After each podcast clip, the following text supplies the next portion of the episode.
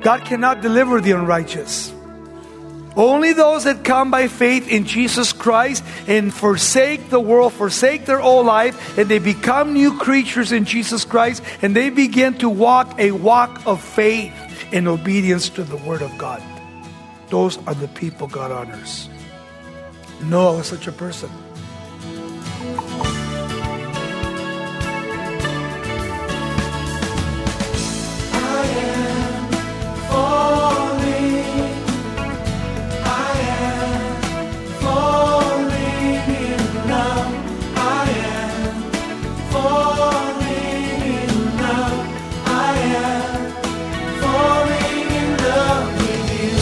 Welcome to Somebody Loves You Radio, the Bible teaching ministry of Raul Ries in Diamond Bar, California. Today's message concludes our study of Noah's singular faith and uncompromising walk with God. We'll get a final challenge from Raul as we reflect on Noah's astounding choice to follow the Lord, leading his family in righteousness when everyone else in the world had turned their backs on God. We'll dive deeply into the parallels between our day and the times of Noah. Here's Raul Ries with today's lesson. If you have your Bibles this morning, turn to the book of Genesis, the first book of the Bible. And the title of my message this morning is Are We Living in the Days of Noah? I don't know if you ever read the story of Noah, but it's interesting that not only the actual story begins in the book of Genesis, chapter 6, and then as you read the New Testament, Jesus and Peter and Luke and many others mention Noah. Noah was a, a, very special person that God used and called at a time when the world population was growing to 1 billion people. Today we have close to 8 billion people. And it was a time where Noah was very concerned about the world Adam and Eve had fallen already and God had judged. And now he was living in a time where it had never rained on the earth. There was a canopy over the earth and it would actually bring a mist upon the earth and the whole world was not tilted yet, but it was a place like Hawaii, beautiful, just gorgeous in vegetation. And at the same time, where Noah lived, there was no water at all. The ocean was distant and there were no rivers. And all of a sudden, God comes to Noah one day and he begins to share with him something of importance. Listen to what it says in chapter 6 of Genesis, verse 3, our key verse this morning.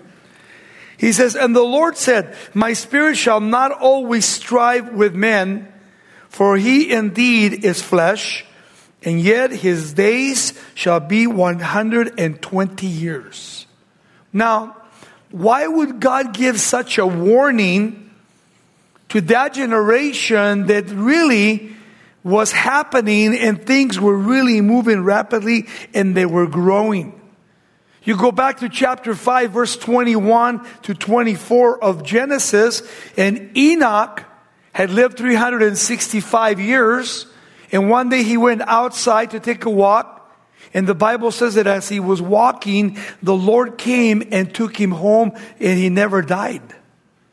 Same thing happened to Elijah. A fiery chariot came by, picked him up, and took him to heaven. And now God comes to Noah after taking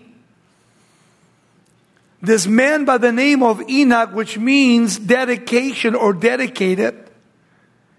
And God says, there's too much evil in the world and I'm getting ready to bring my judgment. And here God tells them, I'm going to give you 120 years and then the end will come. Now to get a full perspective of the whole story, We'll go to chapter 6 of Genesis. Let's begin with verse 1 and see the conditions of the world. He says this Now it came to pass when men began to multiply on the face of the earth, and daughters were born to them. So, first of all, we see in the first observation that there was a population explosion going on. One billion people on the earth already, and it was growing. And then verse 2 says that the sons of God saw the daughters of men that they were beautiful and they took wives for themselves of all of whom they chose. Now, you notice that term sons of God there? It's a term that is used in the Old Testament for angels, angelic beings, good and bad. In the New Testament, the word sons of God are used for Christians. Those that come to Jesus Christ and give their lives to Christ, they become sons and daughters of God. But in the Old Testament, it's in reference to angels. And we know, as we read verse 3, that God brings this great warning because there was something abnormal going on in the world. And God was ready to bring his judgment. Verse 3. And the Lord said, My spirit shall not always strive with men forever. For he is indeed flesh, and yet his days will be 120 years. Here God draws the line of his grace, of his mercy, and his love for the world.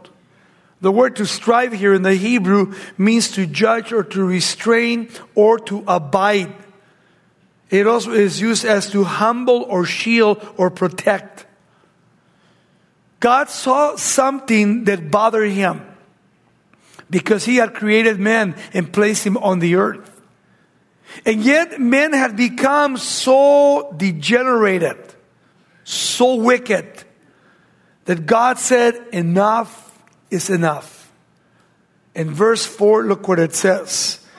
And there were giants on the earth in those days, and also afterward, the sons of God came in to the daughters of men, and they bore children to them. Those were the mighty men, or were of all men renowned.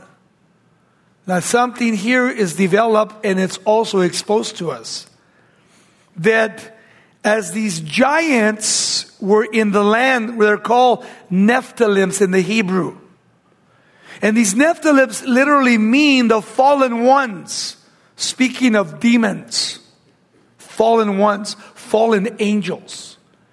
What they did is they went out and they began to look for women that they could have intercourse with. And they got pregnant have human and have angelic being. When God saw that, it was the end of the age. God said, Enough is enough. These sons of God came in at night and had sexual adventures with these women, and they got pregnant by them. And check this out. Verse 5. He says, And then the Lord saw that the wickedness of men was great in the earth, and that every intent of the thoughts of his heart was only to do evil continually. God saw that men had become so perverted, so bad, that God said, Enough is enough. 120 years, and if they don't repent and accept my grace, I'm going to destroy them all. Verse 6 And the Lord was sorry Notice that. That he had made men on the earth and that he was grieved in his heart. And then the Lord said, I will destroy men whom I've created from the face of the earth, both men and beasts, creeping things, birds of the air, for I am sorry that I have made them. So God was grieved in his heart when he saw that men would not turn to him, but men began to worship the creature rather than the creator. They became humanistic. They became atheistic. They became a people that had no consciousness of God and they were doing whatever they wanted to do. Every sin you could imagine in your mind. But among the one billion, there was a family that was godly. God has a remnant. Always. The church of our Lord and Savior Jesus Christ today is the remnant that is going to be taken at the rapture of the church before the last seven years of world history, before the wrath of God comes. God preserves his own. And what is amazing in verse 8, look what it says. But Noah found grace in the eyes of the Lord. And this is the genealogy of Noah. Noah was a just man, perfect in his own generations, and Noah was walking with God. I love that. Walking in fellowship with God.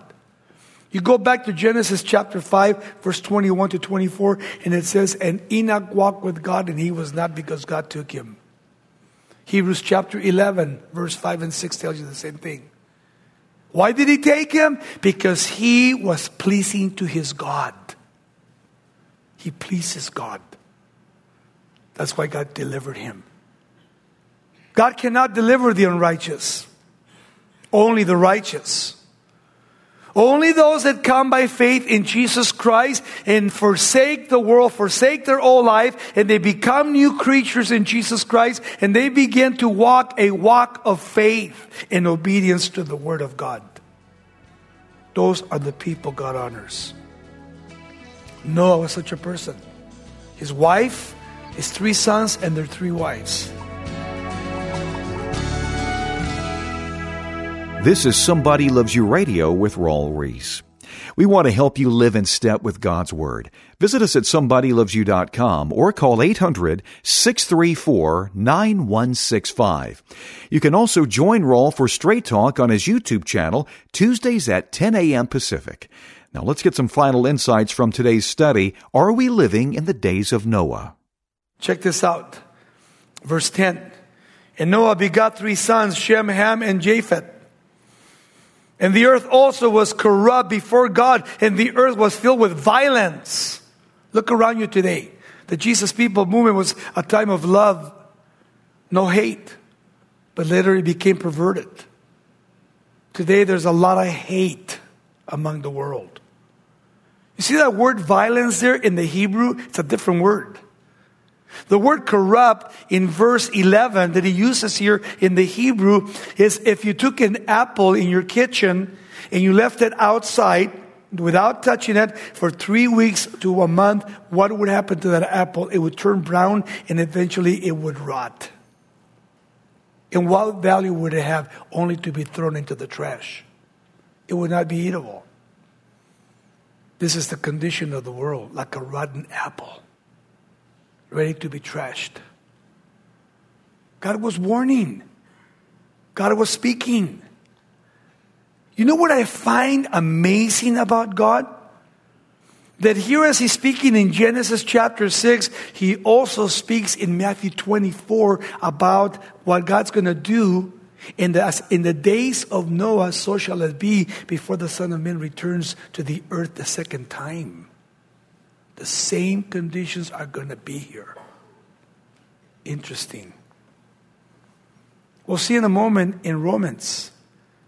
The conditions of this time, if you just go from chapter 6 of Genesis and you move all the way to chapter 18 where Abraham is interceding for Sodom and Gomorrah, in chapter 19, what happens? The judgment of God comes and destroys Sodom and Gomorrah. Why? Because the gay community had become so aggressive and so violent that God destroyed Sodom and Gomorrah. It was the last sign. The aggression of the homosexual community. Open your eyes today. Open your ears. A lot of stuff happening, and people are sleeping. Check this out, something else that I see here. Verse 11. The earth also was corrupt and before the Lord, and the earth was filled with violence, so that God looked upon the earth, and indeed it was corrupt. For all flesh had corrupted their way on the earth. And God said to Noah, the end of all flesh has come before me, for the earth is filled with violence through them, and behold, I will destroy them with the earth. I'm done. A hundred and twenty years, and the end will come. So what does God say? Verse 14 Make yourself an ark of gopher wood. Make rooms in the ark and cover it inside and outside with pitch. The covering of the ark was three stories, one window, one door. Inside of the ark, you could literally have put inside of it 522 railroad carts inside of it. That's how big it was. And God said, bring male and female, clean and unclean, of every type of animal and bring it into the ark. And then when Mrs. Noah, Mr. Noah, their three sons and daughter-in-laws went into the ark, what does it say? Noah did not shut himself in. It says the Lord shut the door. And one billion people outside are going to perish. Only eight people survived the flood. The rapture of the church is in the same way. The rapture of the church is for people that are in fellowship with God, walking by faith, obedient to the word of God. God has promised that He's not appointed you to wrath, to go into the tribulation period. Once the flood came and began to rain and it started flooding really big time, Remember, the whole population of the earth around the globe, every person died and drowned, it, which means what? At that particular moment, when the one billion died, hell was filled with one billion people. The first judgment of God. It's really important that we understand this. Because when you look at the world today, what do we have? The worship of Satan. People are marrying and divorcing, abortions, millions and millions of babies killed, population explosion, drugs, alcohol abuse, AIDS, homosexuality, fornication, pride, child molestation, atheism, etc., and etc. These are the sins of the flood. These are the sins of today. Look around. When you come to the New Testament and you read the book of Romans, and Paul is speaking to the Romans. In chapter 118, he says this, For the wrath of God is revealed from heaven against all ungodliness and unrighteousness of men who are suppressing the truth in unrighteousness. It means they were not stupid people. They know there's a God but they could care less.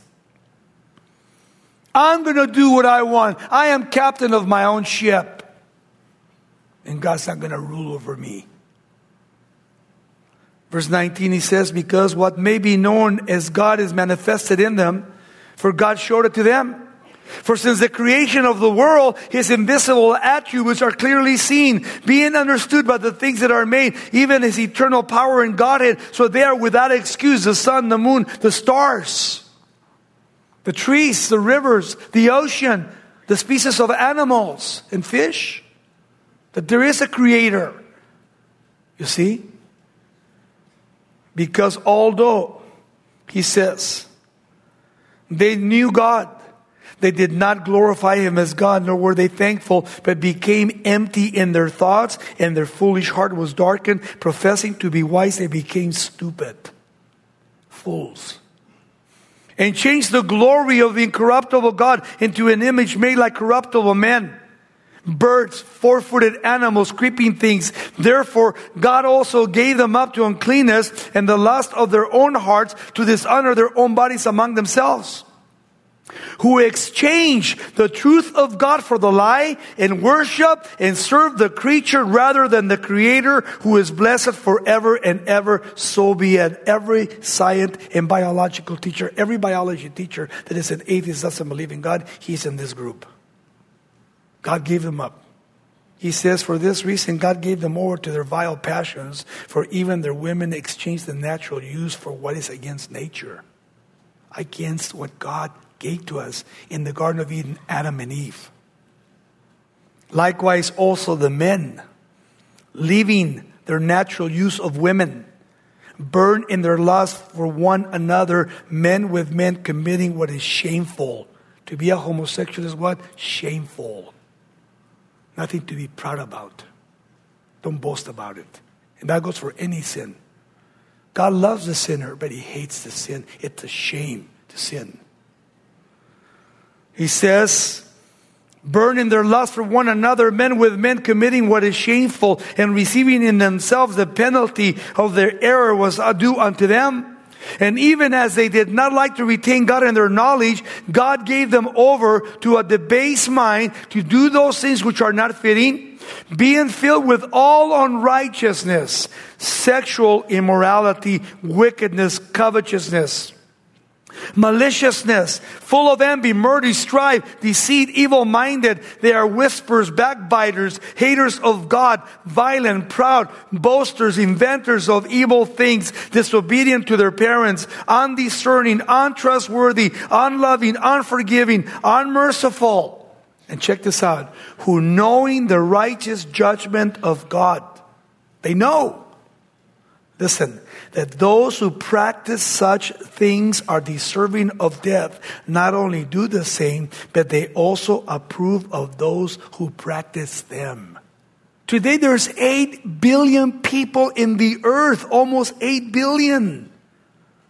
And yet God's heart, God's message, God's love According to 2 Peter chapter 3 verse 9, he says, the Lord is not slack concerning his promise, as some count slackness, but is long suffering towards us, not willing that any should perish, but all should come to repentance. What is the heart of God? That people would repent. Turn from your sin. Turn to the Lord before it's too late. The judgment of God is coming. He's promised that in His Word. It's really time to allow the Holy Spirit. Like in the times of Noah, what did he say? 120 years and the end will come. And it did come. And they all perished except for eight people. Eight people that obey God's voice.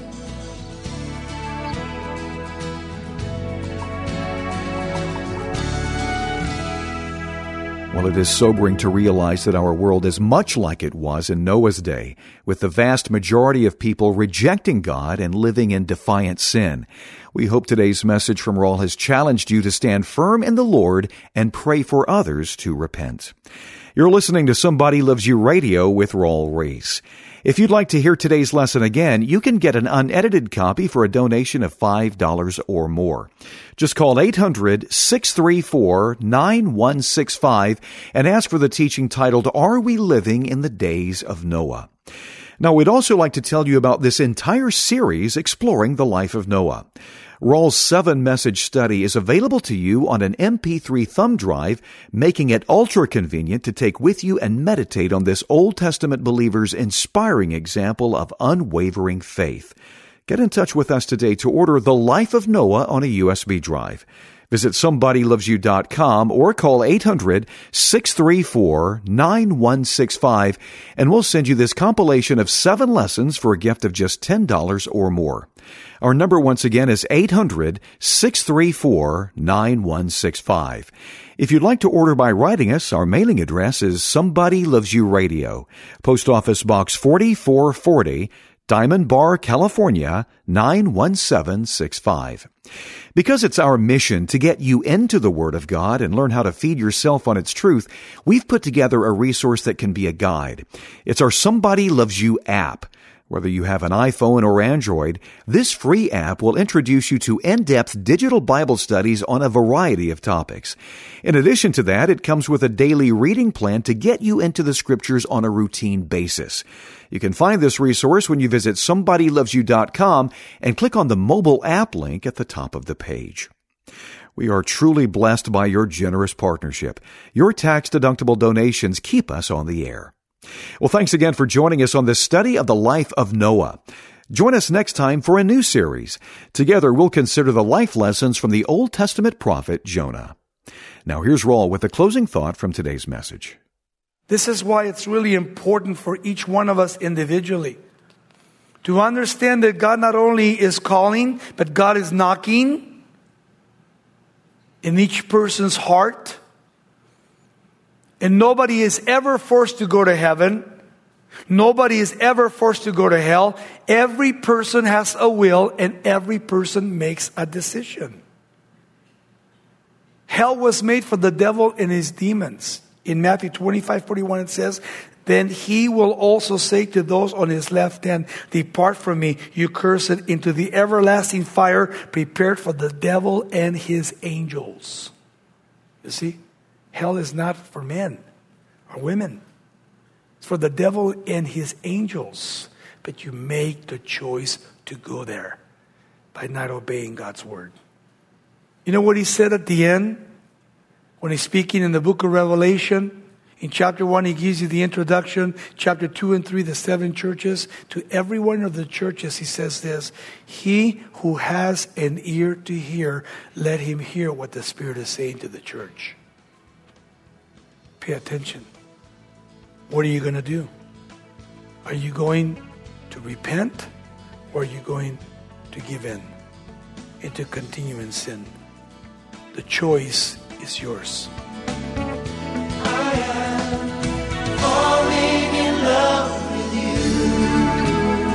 This program is sponsored by Somebody Loves You Radio in Diamond Bar, California.